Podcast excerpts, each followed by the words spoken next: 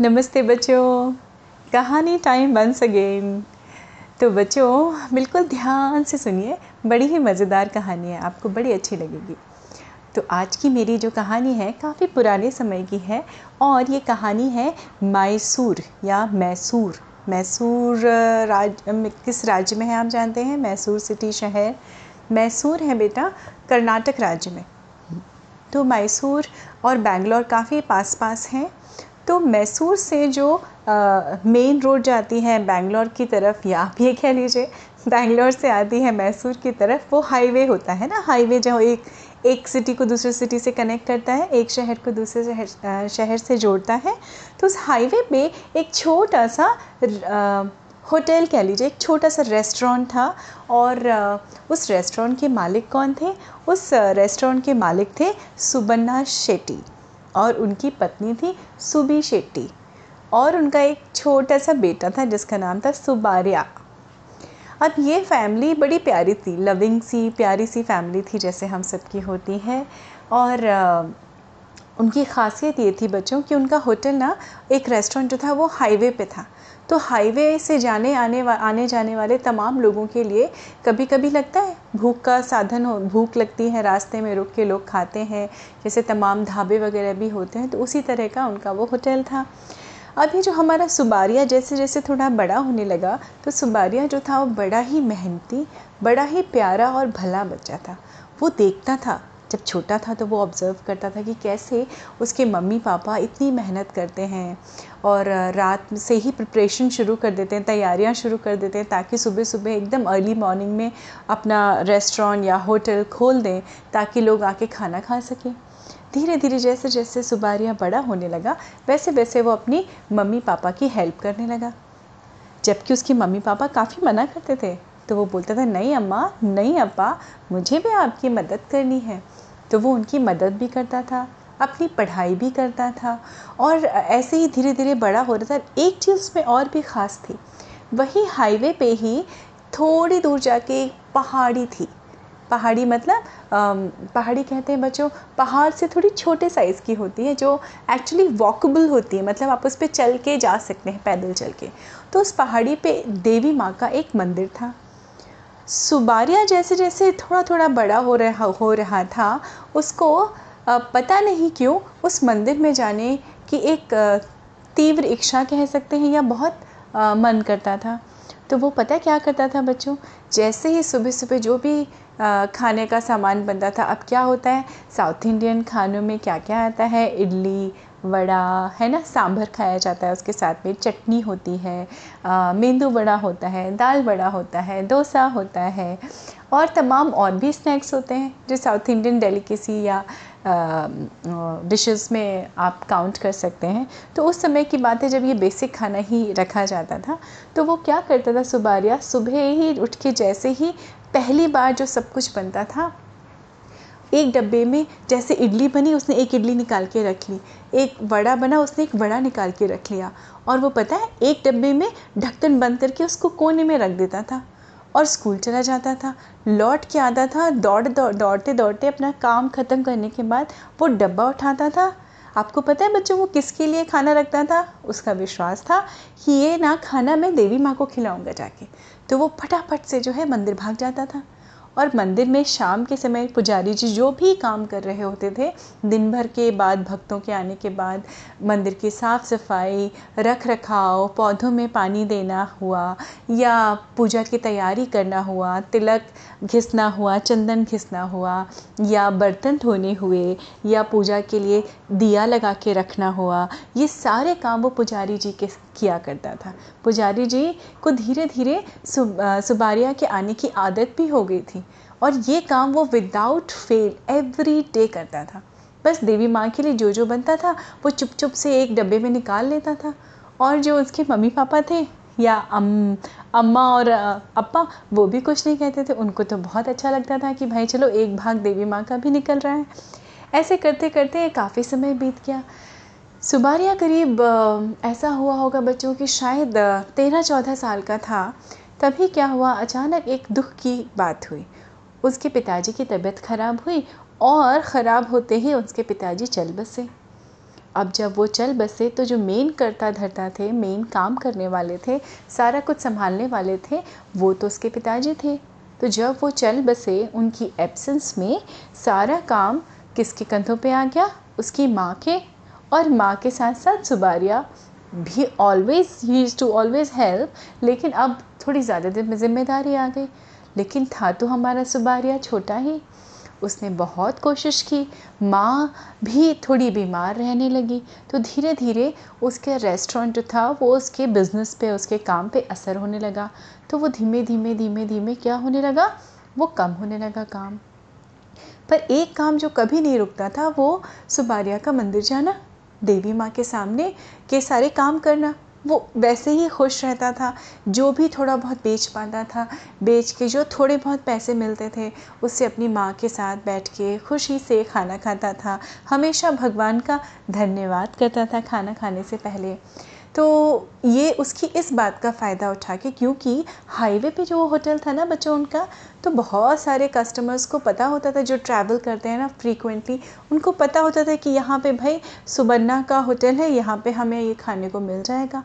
लेकिन अब उनको वहाँ खाने को नहीं मिलता है। अब था क्या, सुबारिया के यानी सुबन्ना शेट्टी जो उनके फादर थे, उनके एक लालची रिश्तेदार थे। उन्होंने सोचा इस मौके का फ़ायदा उठाया जाए। और इन्होंने उन्हीं के होटल के ठीक सामने, सड़क के उस पार, हाईवे के उस पार एक अपना रेस्टोरेंट खोल लिया। अब वो रेस्टोरेंट तो चलने लगा। क्यों चलने लगा बच्चों? क्योंकि वही एकदम ठीक वही जगह थी। बस उसके ऑपोजिट तो था वो होटल, जहाँ पर लोगों को एक्चुअली में सालों से रुक के खाने की आदत थी। तो लोग राइट नहीं रुकते थे लेफ़्ट चले जाते थे। तो अब धीमे धीमे उनका बिज़नेस जो थोड़ा बहुत चलता था वो भी बंद होने लगा। सुबारिया थोड़ा दुखी भी रहता था, उसकी माँ ज़्यादा दुखी रहती थी। एक बार रात में क्या हुआ? उसने सोचा, चलो, कोई बात नहीं, मैं सोचता हूँ, क्या किया जाए, कैसे अपने काम को बढ़ाऊँ, क्या करूँ, अपनी पढ़ाई भी करूँ? उसने अपनी माँ को खाना खिलाया, फिर एक थाली में अपने लिए जो भी बचा हुआ थोड़ी सी दाल और चावल थे, वो लेके बैठा। और उसने जैसे ही वो शुरू करने वाला था खाना भगवान जी के हाथ जोड़ने के बाद, वैसे ही दरवाजे पे ठक ठक आवाज़ आई नॉक नॉक नॉक उसने बोला, अरे, इस समय कौन आया होगा? तुरंत उसकी निगाह कहाँ गई? घड़ी के ऊपर गई। तो उस समय तो रात का साढ़े ग्यारह बज रहा था। उसने कहा, इस समय कौन आया होगा? तो उसने जैसे दरवाज़ा खोला तो एक बूढ़ी सी अम्मा खड़ी हुई थी। उसने कहा, अम्मा, क्या काम है? तो बूढ़ी अम्मा जो थी वो काफ़ी बूढ़ी थी लाठी टेकी हुई थी उन्होंने लाठी पकड़ के चल रही थी। उन्होंने कहा बेटा बड़ी भूख लगी है कुछ खाने को मिलेगा? तो सुबारिया तो सुबारिया ने कहा अम्मा अंदर तो आइए अंदर आ जाइए। उसको उनको बिठाया। उसने कहा अम्मा मेरे पास ज़्यादा कुछ नहीं है यही है मेरी थाली। बहुत अच्छा हुआ कि मैंने शुरू नहीं किया था और आप आ गए आप इसे आप खा लीजिए। तो आ, वो बूढ़ी अम्मा मुस्कुराई उन्होंने कहा अच्छा तो ये पूरा खाना तो मुझे दे देगा? बेटा, सुबारिया ने कहा हाँ अम्मा, आपका पहला अधिकार है। आप भूखी हैं, आप मुझसे बड़ी हैं, आप खाइए। ये कहते ही वो अंदर गया पानी लेने के लिए। जैसे ही वो लौट के आया तो पता है बच्चों क्या हुआ? वो बूढ़ी औरत या बूढ़ी स्त्री या बूढ़ी ओल्ड लेडी कौन थी? वो ओल्ड लेडी थी उसी देवी माँ के मंदिर की देवी। तो अचानक बहुत तेज रोशनी हुई उस कमरे में। रोशनी मतलब एकदम जैसे शाफ्ट ऑफ़ लाइट आता है ना, तेज पुंज, उसको प्रकाश पुंज कहा जाता है हिंदी में तो वो रोशनी हुई और उसने देखा तो उसने, उसकी आँखें से चौधे आ गई, उसने अपना हाथ अपनी आँखों के सामने रखा, फिर आवाज़ आई, बेटा, आज तू नहीं आया था मुझसे मिलने, इसलिए मैंने सोचा आज मैं ही आ जाती हूँ। सुबारिया तो बिल्कुल हक्का बक्का उसने कहा, आप कौन है माँ? तो देवी माँ ने कहा, मैं वो ही माँ हूँ जो उस मंदिर में तुम्हारा रोज़ इंतज़ार करती हूँ। तो आज मुझे लगा, मैं तुमसे मिलने चलती हूँ। मुझे सब खबर है। तुम बहुत परेशान हो बेटा, और तुम दिल के बहुत सच्चे हो। तो एक काम करना, कल जब तुम मेरे मंदिर आओगे, कल ज़रूर आना। जब तुम मेरे मंदिर आओगे ना तो क्या करूँगी? वहाँ रास्ते में एक बड़ा सा बरगद का पेड़ है, देखा है तुमने? सुबारिया ने हाँ में सिर हिलाया। हाँ माँ, देखा है। उसने कहा, बस, तुम उस बरगद के पेड़ के नीचे जाना, वहाँ तुम्हें एक जादुई सिलबट्टा मिलेगा। तो तुम वो ले आना और उसके दो कीवर्ड्स हैं। कीवर्ड्स क्या होते हैं बच्चों? सॉर्ट ऑफ़ पासवर्ड है ना? पासवर्ड जैसे आप लोग के लैपटॉप गैजेट्स मोबाइल जो भी हम ओपन करते हैं तो लैपटॉप में हर चीज़ में पासवर्ड रखा जाता है ना? वैसे ही एक पासवर्ड था कीवर्ड था। किस लिए? क्योंकि वो जादुई सिलबट्टा था। तो देवी माँ ने कहा, बेटा, तुम उस सिलबट्टे को अपने पास ले आना और तुम्हें जब जब जो जो चाहिए खाने के लिए, बस कहना, चले, चलो सिलबट्टे, शुरू हो जाओ। और मुझे जो भी तुम्हें नाम चाहिए खाने का, वो खाने, जिस खाने का तुम नाम लोगे, वो तुम्हारे सामने बन बन के आने लगेगा। और जब तुम्हें नहीं चाहिए तो बोलो, बस, अब रुक जाइए। ये दो कीवर्ड उन्होंने दिए। सुबारिया तो बड़ा खुश हो गया और देवी माँ वहाँ से अंतर ध्यान हो गई, यानी गायब हो गई डिसअपियर हो गई। सुबारिया खुश भी था, थोड़ा अचंभित भी था। अचंभित मतलब थोड़ा शौक था कि ये हुआ क्या मेरे साथ। बहरहाल, उसने थोड़ा सा बचा हुआ जो खाना था वो खाया और वो सो गया। जब दूसरे दिन सुबह सुबह वो मंदिर गया तो उसने सच में देखा कि बरगद के पेड़ के पास में एक जादुई सिलबट्टा रखा था। आपको पता है बच्चों, सिलबट्टा आप लोग जानते हैं? बाय एनी चांस ओके सिलबट्टा क्या होता है बच्चों? जैसे आज की डेट में हमारी मम्मा लोग, आपकी मम्मा सब सब किचन में मिक्सर ग्राइंडर में मसाला पीसती है ना? पहले के ज़माने में और आज भी कई जगह सिल बट्टा यानी पत्थर की सिल होती है, आप कह लीजिए रेक्टेंगल शेप की, और उसके ऊपर राउंड कलर का एक पत्थर होता है जिसको बट्टा कहा जाता है। तो जो भी सामान हमें पीसना होता है ग्राइंड करना होता है, उस जैसे दाल है, चटनी है, मसाले हैं, वो उस पर रखे जाते हैं सिल के ऊपर और बट्टे से उसको दोनों हाथों से पकड़ के पीसा जाता है। मेहनत वाला काम होता है। तो वो सिलबट्टा उसको वहाँ दिखाई पड़ा।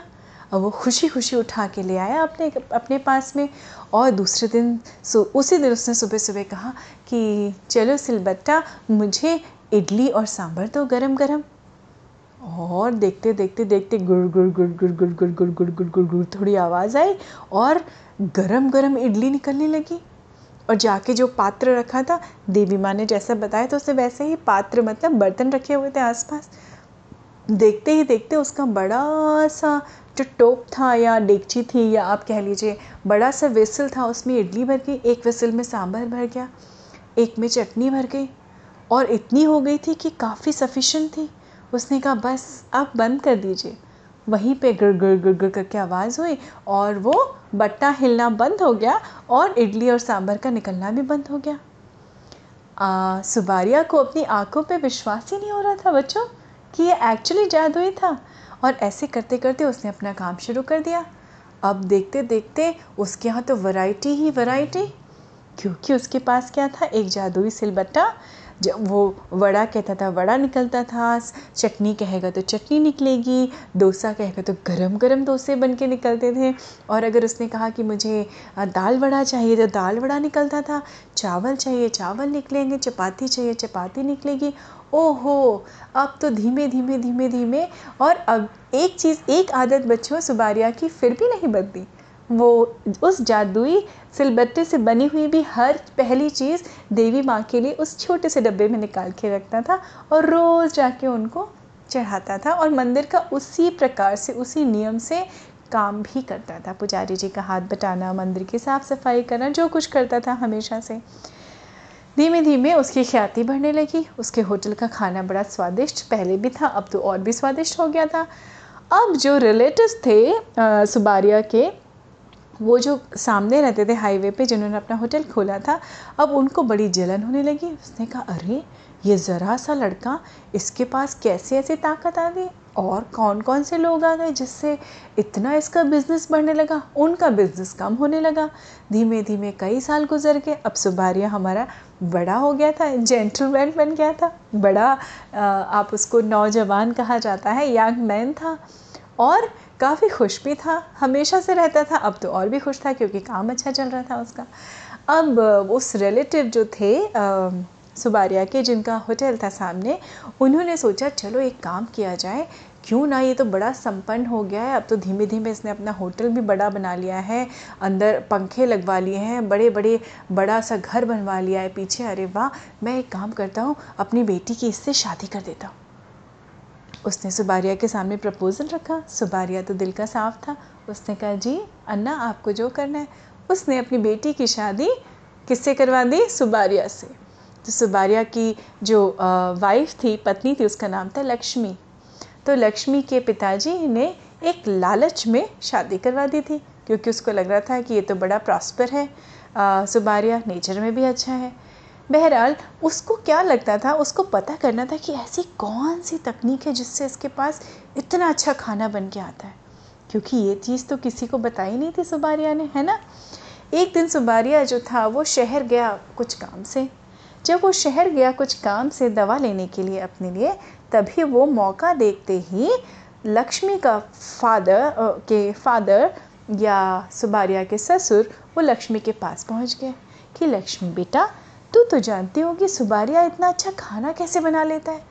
और इतना खाना कैसे बना लेता है कि दिन भर में देखता हूँ तुम्हारे यहाँ तो आ, स्कूटर बाइक कार ट्रक वाले सब आके लगे रहते हैं खाना खाते रहते तो उसने बोला अरे अप्पा इधर आओ वो जाके उसको वो वो भी सीधी थी लड़की मन की भोली थी। उसने कहा देखो यही तो है देवी माँ ने सिलबट्टा दिया है सुबारिया को तो देवी माँ की कृपा से हमारे यहाँ कभी खाने की कमी नहीं होती। उसने कहा, अरे वाह, ये तो बड़ा अच्छा है। अब क्या था? लक्ष्मी के जो फादर थे, पापा थे, उनके दिल में तो चोर था। अब उसने घर जाके योजना बनाई। उसने कहा अच्छा अब मैं क्या करता हूँ? रात में एक आदमी को बुलाया। उससे कहा, मैं तुम्हें पाँच सौ रुपये दूँगा। जाओ सामने। और उसने बताया कि उसके किचन में ही नीचे एक सिलबट्टा रखा होगा, वो चुरा के ले आओ। चोर ने अपना काम कर दिया। चोर वहाँ गया उसने पाँच सिलबट्टा उठाया चुपचाप से क्योंकि रात में तो सुबारिया और उसकी पत्नी सो रहे थे और वो चुपचाप से आके उसने वो सिलबट्टा इनको दे दिया पाँच सौ रुपये लिए वो चला गया। अब सुबह सुबह क्या हुआ? हमारे जो आ, अन्ना थे सामने वाले उन्होंने सोचा चलो अब मैं खाना बनाता हूँ। मैं बोलता बोलता हूँ उन्होंने दो तीन दो तीन बार बोला चलो चलो चलो खाना बनाओ सिलबट्टा खाना बनाओ दो मुझे दो मुझे दो। सिलबट्टा तो कुछ हिले ना क्योंकि वो तो जादुई था उसका कीवर्ड या उसका पासवर्ड तो सिर्फ़ किसको मालूम था? सुबारिया को। फिर उसने सोचा चलो मैं तांत्रिक को बुलाता हूँ। तांत्रिक आएगा ना जो मंत्र वंत्र पढ़ते हैं वो ही मुझे समझाएगा कि इसमें क्या होता है। तांत्रिक आया तांत्रिक ने भी बहुत कोशिश की नहीं कुछ टस से मस ना हो। तो गुस्से में क्या किया? सिलबट्टे को आ, अन्ना ने लात मार दी। जैसे उसने पैर मारा अब सिलबट्टा तो था जादुई।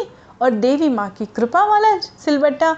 अब तो सिल और बट्टे ने अपना धमा चौकड़ी दिखाने शुरू की। दन दन दन ये मार ये मार ये मार।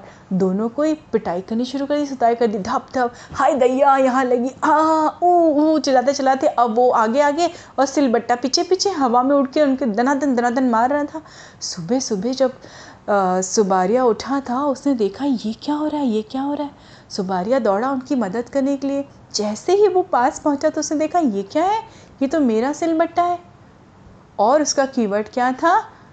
रुक जाइए, बस अब रुक जाइए, अब नहीं चाहे अब रुक जाइए। और सुबारिया ने जैसे ही कहा, अब रुक जाइए तो वो रुक गए और वो सुबारिया के थे दो सुबारिया के पास आ गए। तो उसके ससुर को समझ में आई अपनी गलती, शर्मिंदा हुए और उन्होंने माफ़ी मांगी सुबारिया से। सुबारिया ने कहा, अरे अन्ना, आपको चाहिए था पिताजी तो आप मुझसे ही मांग लेते ना? ये तो मेरा घर क्या आपका घर से अलग है? तो देखिए बच्चों, सिबारिया का दिल भी कितना बड़ा था। और थी ना एक मज़ेदार कहानी, जिससे हमें क्या शिक्षा मिलती है बच्चों? कि अपने काम के प्रति, अपने प्रति अगर हम ईमानदार हैं और एक नियम का पालन करते हैं, अगर हम ग्रैटिट्यूड रखते हैं, यानी थैंकफुलनेस रखते हैं तो हमारे लिए दिन में कभी भी कोई भी काम हमारे जादू से कम नहीं होता। आप जो चाहेंगे, अगर आपका, आपकी अपने प्रति ईमानदारी है और अगर आपके अंदर ग्रैटिट्यूड है तो दुनिया में कोई भी काम आप कर सकते हैं। तो उम्मीद है आपको ये कहानी भी अच्छी लगी होगी और कहानी की शिक्षा भी अच्छी लगी होगी बच्चों, है ना? तो अपने प्रति ईमानदारी रखिए और हमेशा आगे आगे बढ़ते जाइए। थैंकफुल रहिए और हमेशा खुश रहिए। मैं मिलती हूँ आपसे अगली कहानी में। नमस्ते बच्चों।